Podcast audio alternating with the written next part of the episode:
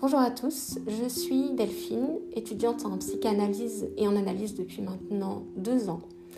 Nous avons créé ce podcast avec l'École internationale de psychanalyse appliquée afin de vous parler sans tabou de la psychanalyse. Notre projet ici étant de proposer un contenu facile d'accès pour désacraliser cette pratique et proposer un espace pour échanger, profiter de retours d'expérience et pourquoi pas faire naître de nouvelles vocations. Alors aujourd'hui, je suis avec Julie, qui est elle aussi étudiante à l'EIPA en 5e année et thérapeute analytique. Bonjour Julie. Bonjour Delphine. Alors, Julie, on va prendre le temps là d'échanger ensemble sur ta pratique, ce qui t'a amené à devenir étudiante en psychanalyse, ce qui t'a amené jusqu'à la psychanalyse appliquée et cette école ici à Montpellier. Ok. Et j'aimerais que tu te dises quel est d'abord le chemin qui t'a conduit jusqu'à la psychanalyse. En fait, je dirais que c'est l'envie de comprendre. En fait, j'ai souvent cherché un mode d'emploi de l'humain depuis assez longtemps.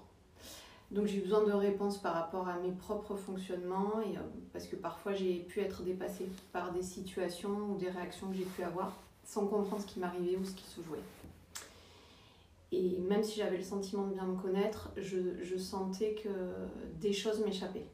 Voilà. Donc je suis passée par la sophrologie, j'ai fait de l'hypnose ericksonienne aussi. Et puis après, je suis arrivée à la thérapie analytique. Et d'ailleurs, ce qui est rigolo, c'est que c'est en allant en thérapie, sur le chemin pour aller jusqu'au cabinet de thérapie, je passais devant une école. De temps en temps, je tournais la tête et puis un jour, je l'ai bien regardée. C'était une école de psychanalyse appliquée, celle-là, le IPA. Et c'est comme ça que j'y suis allée un jour. Voilà le chemin qui m'a menée ici. Et est-ce que je saurais me dire ce qui s'est passé quand tu as décidé d'appeler le IPA pour entamer ce chemin-là? Je sais, moi-même, pour y être passée par là, il y a un premier entretien qu'on fait. Qu'est-ce qui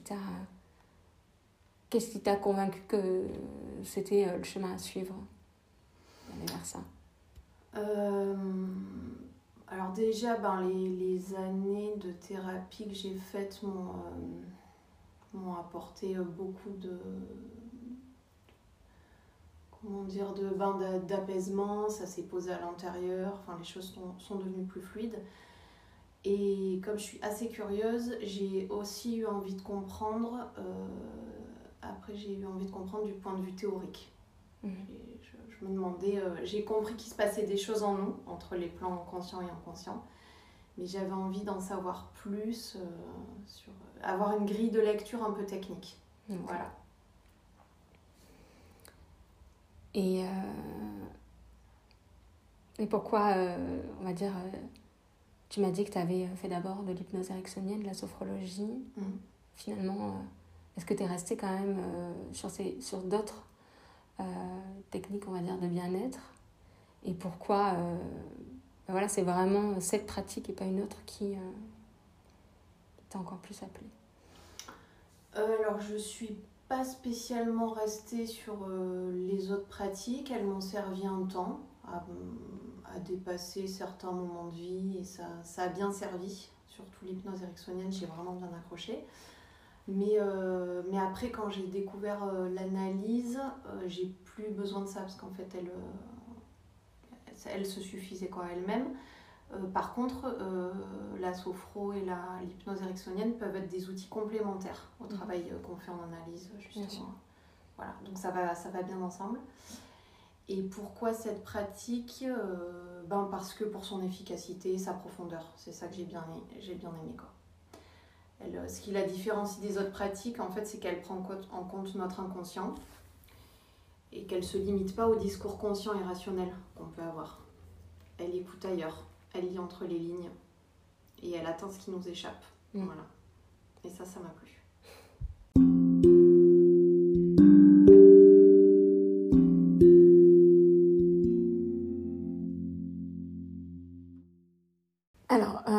Julie, tu me disais que finalement pour toi, en étant en thérapie, on va dire. Tu disais que l'analyse se suffisait à elle-même. Mmh. Qu'est-ce que ça veut dire en fait pour toi ? Comment ça s'est manifesté ? En fait, que au fur et à mesure de l'analyse, les choses ont évolué en fait, ont suffisamment évolué pour que je ressente suffisamment de bénéfices et d'équilibre et de bien-être pour ne pas avoir besoin d'autre chose. Mmh. Qu'est-ce que tu pourrais dire aujourd'hui sur ce que la psychanalyse t'a apporté personnellement ? Parce que du coup, ça fait 5 ans que tu en analyses au moins ? J'avais commencé plus, avant. Et tu avais commencé avant. Ouais. Mmh. Tout simplement à mieux me connaître. À connaître mes fonctionnements intérieurs et qui pourtant ils sont pas accessibles juste comme ça par la volonté. Donc l'analyse, elle permet d'accéder à des mécanismes en fait. On comprend pas vraiment comment ça marche, pourquoi, mais le fait est que au fur et à mesure de l'avancée, il y a des choses qui se dénouent et qui s'éclaircissent en fait. C'est par les prises de conscience qu'on fait. Et puis le temps entre les séances fait aussi qu'il y ait une digestion psychique. Et en tout cas, le bénéfice, c'est que les choses se posent à l'intérieur et que ça commence à être un petit peu plus clair. Voilà. J'ai mieux compris mes réactions par moments, ou ce qui pouvait me toucher et que je me mettre en colère, par exemple, des choses qui pouvaient me rendre... des émotions que j'avais du mal à capter, ou qui pouvaient sembler ne pas être adaptées à une situation ou démesurées, tu vois, ce genre de choses. Mmh. Et l'analyse petit à petit m'a permis de les remettre en fait à leur juste place. Et voilà. Donc je dirais une meilleure connaissance de moi-même et puis aussi de mon entourage finalement. Voilà, c'est un rééquilibrage de tout le monde. Mmh. Est-ce que tu dirais que tout au long de cette analyse, tu as vraiment identifié des modifications qui étaient presque vraiment de l'ordre du palpable chez toi, en tout cas tu parlais d'une meilleure compréhension de toi-même, de savoir ce que tu penses vraiment. Est-ce que il y a eu comme ça une transformation qui s'est passée au fil des années, ou est-ce qu'il y a eu des séances particulières où tu as senti que là il s'était passé quelque chose ? Oui, c'est pas immédiat.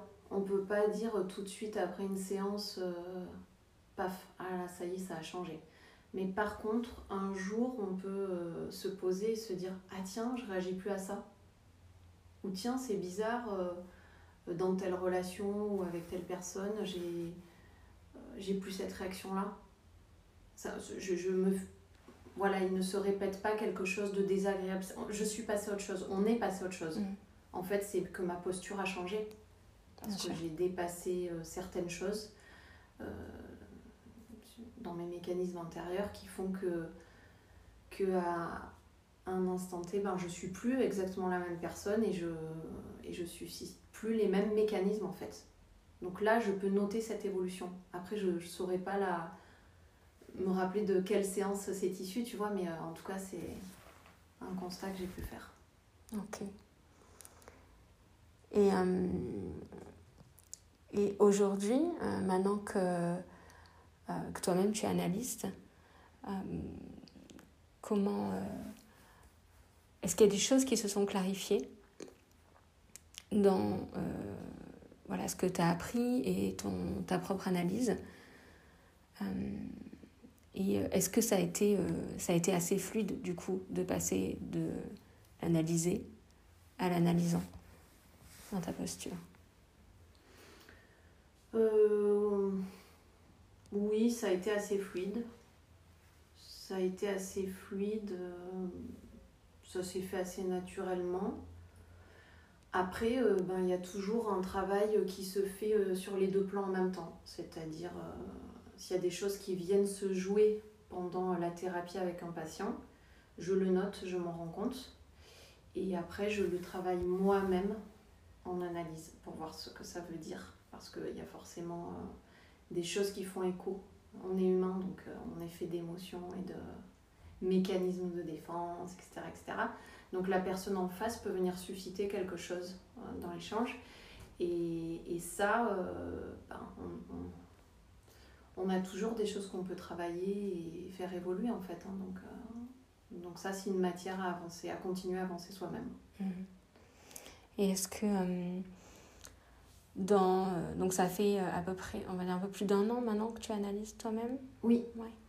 Est-ce que comment tu t'es sentie genre, au moment de recevoir par exemple ton premier patient? Est-ce que voilà, comment tu t'es, voilà, comment tu dans ce passage, on va dire, pour moi c'est presque comme une initiation, où, voilà, de passer d'un côté à l'autre et puis d'apprenant à maintenant à être face au divan et pas dans le divan.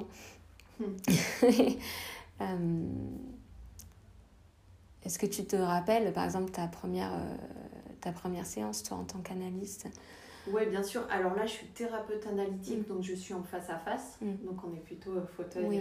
Fauteuil. Donc il y a vraiment ce visuel en face à face, quoi. Et oui, je m'en rappelle bien.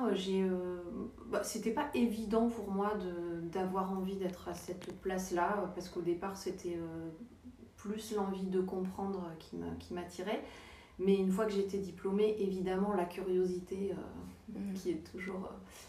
pas loin dans les parages, voilà, m'a donné quand même l'envie d'essayer, de me tester, et j'étais pas sûre de moi, mais voilà, j'ai eu envie de tenter, et c'était un peu comme un plongeon, voilà, fallait y aller, et je me suis fait confiance, ça s'est plutôt bien passé, mais au départ j'ai eu très peu de patience, ça s'est fait vraiment au compte-goutte, quoi. J'ai commencé tout doucement, et en fait...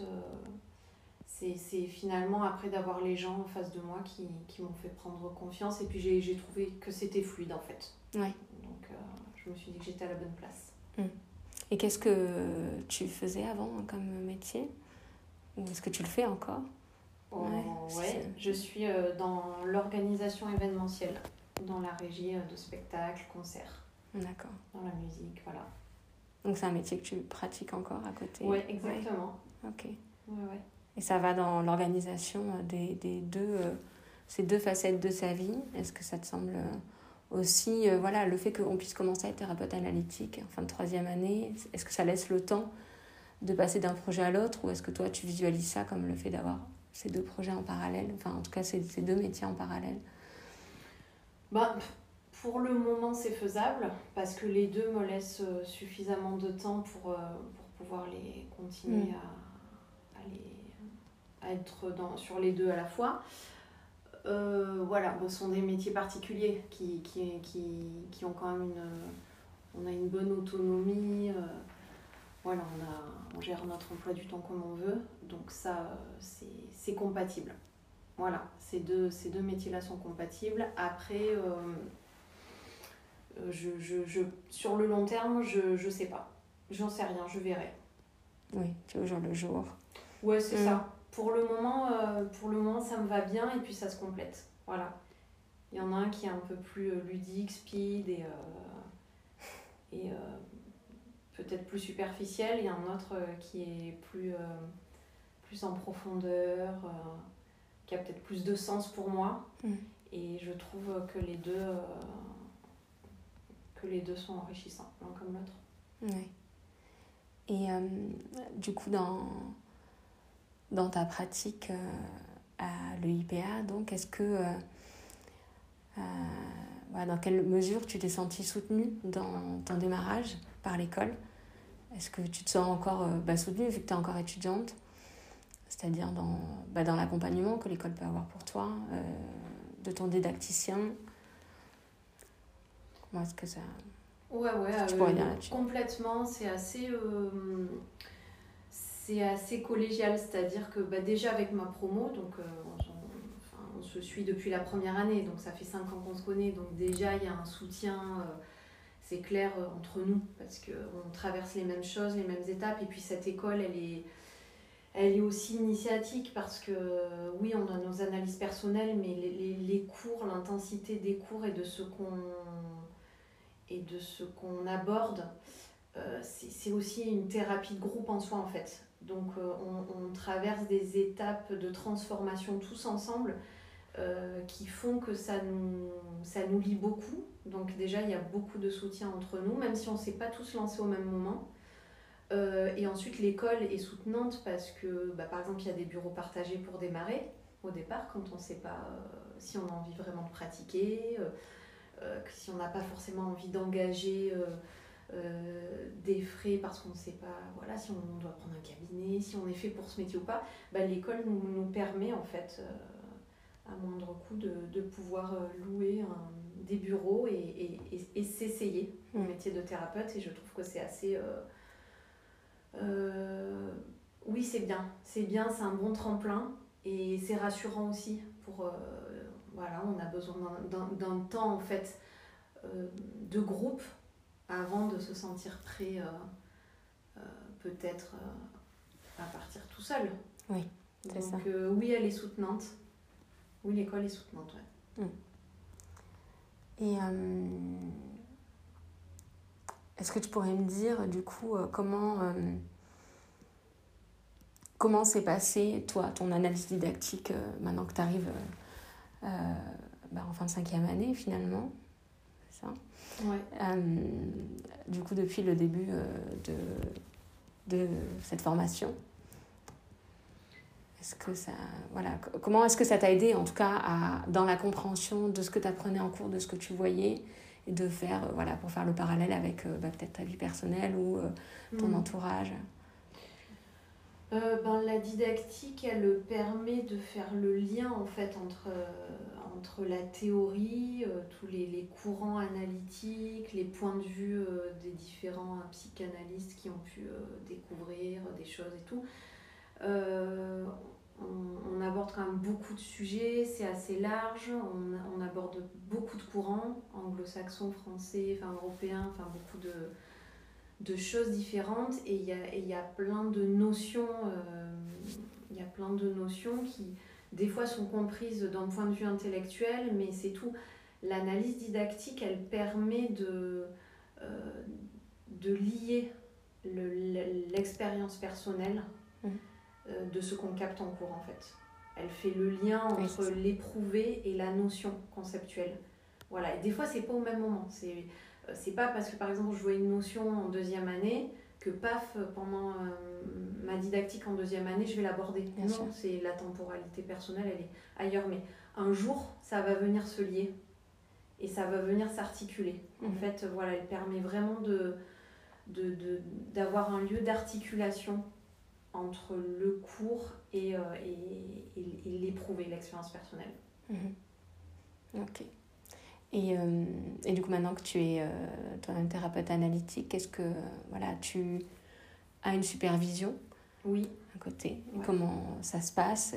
En quoi ça t'aide, en tout cas dans ta pratique? Et est-ce que ça l'a fait évoluer dans le temps, depuis que tu as commencé à avoir des patients?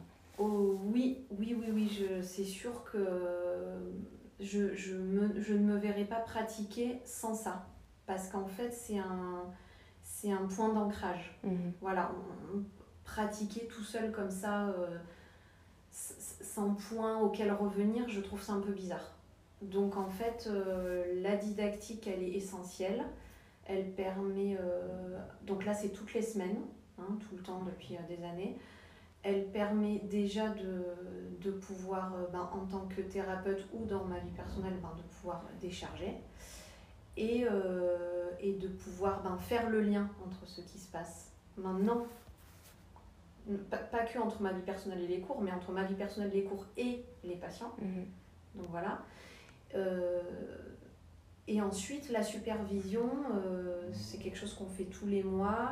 Tous ceux qui sont en activité se retrouvent avec des superviseurs, et ça permet de venir parler aussi en groupe de ce qui se passe avec les patients, des ressentis.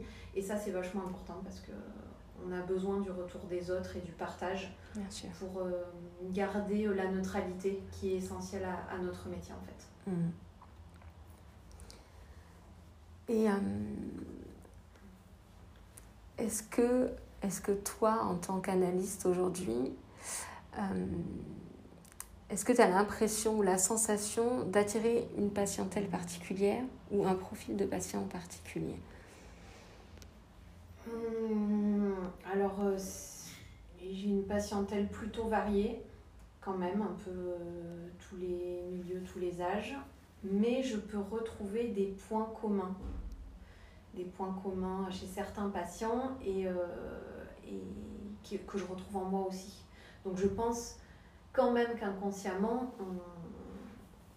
on doit s'attirer parce que le thérapeute nous ressemble, ou voilà, en tout cas, le transfert se fait, c'est-à-dire que le lien se fait bien entre l'alliance thérapeutique, je veux dire, entre le patient et le thérapeute se fait bien, peut-être parce qu'il y a des endroits sur lesquels on se ressemble. Oui, c'est ça.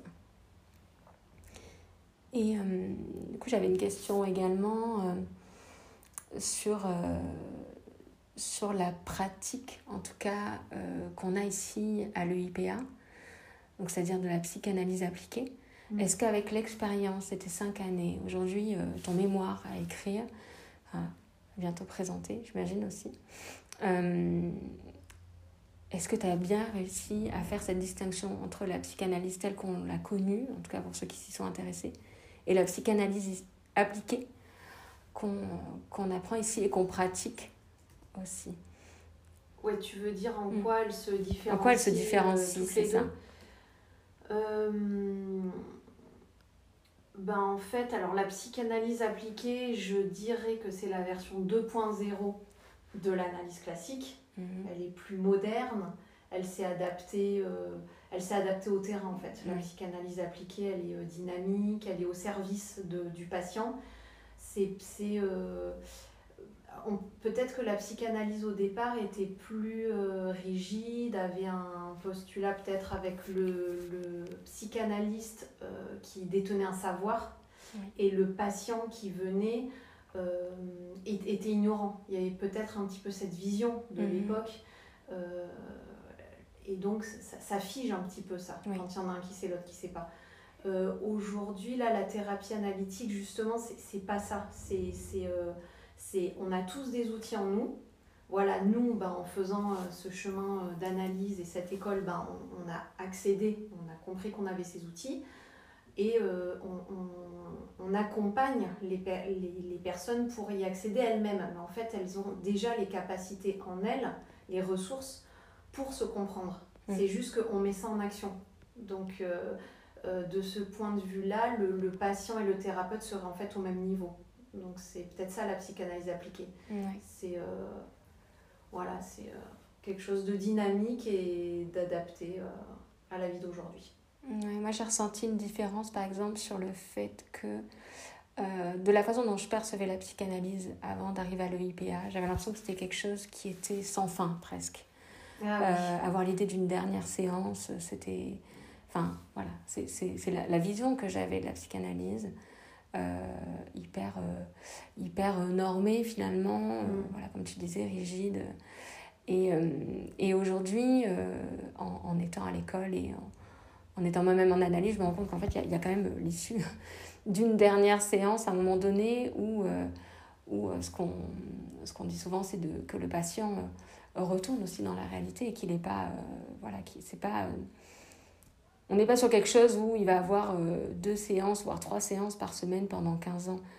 Pas du tout. Et qui est en fait finalement assez lourd, et où, je sais pas, il y a comme un sentiment de dépendance après qui s'installe. Clairement. Et j'ai l'impression que là, on est quand même sur un courant, comme tu disais, de plus dynamique, où il y a un même niveau entre le patient et son thérapeute. Est-ce que tu vois comme ça aussi? Exactement, et c'est surtout, on cherche l'autonomie. Voilà, c'est ça. Parce qu'en fait, là, le but de tout ce qu'on fait, c'est de s'autonomiser et de s'individuer, comme on dit, d'aller vers l'individuation, de plus justement être dépendant des autres et de son entourage et de ce qu'on projette sur eux, mais finalement de plus projeter et d'être totalement autonome, donc de s'individuer. C'est vraiment c'est ça la liberté, quoi. C'est la liberté psychique. Et c'est vrai que j'ai du mal aussi à entrevoir une liberté psychique avec 15-20 ans d'analyse, un truc sans fin.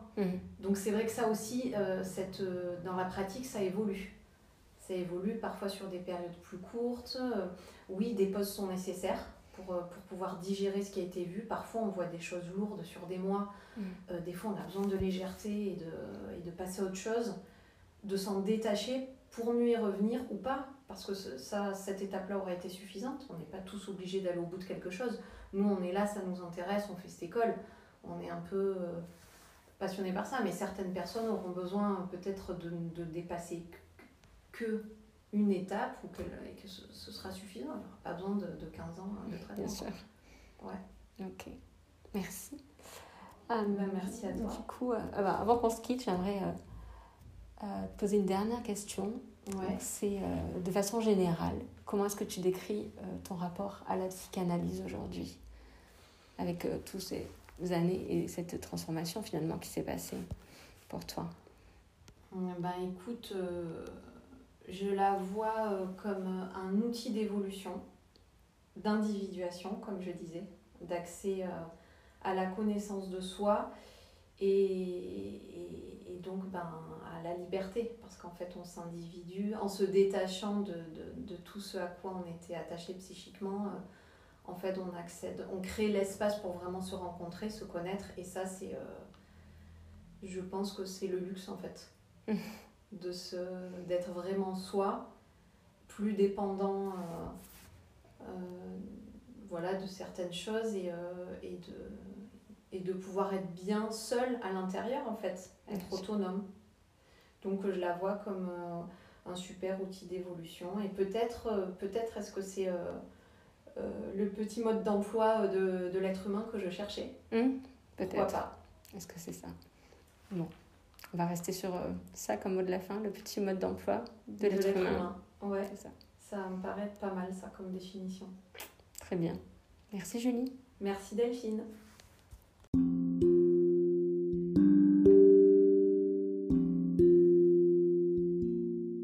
Et voilà, c'est déjà la fin de ce premier épisode. Je tenais tout particulièrement à remercier Julie, qui aura été la première à se prêter au jeu de l'interview pour notre podcast. Je suis vraiment ravie d'avoir passé ce temps avec elle. Je la remercie infiniment d'avoir accepté de nous faire un petit peu entrer dans son intimité et nous partager son expérience avec la psychanalyse appliquée et comment ça s'est transformé pour elle de patiente à apprenante, puis aujourd'hui à thérapeute analytique. J'espère que ce premier épisode marquera aussi le début d'une longue série d'autres épisodes. On a vraiment à cœur, avec le IPA, de vous partager notre vision de la psychanalyse appliquée. J'espère qu'elle vous inspirera, qu'elle vous donnera envie d'en savoir plus. Pourquoi pas de faire naître chez vous une nouvelle vocation. En tout cas, n'hésitez pas à nous contacter et à partager cet épisode. Je vous souhaite une très belle journée et je vous dis à bientôt.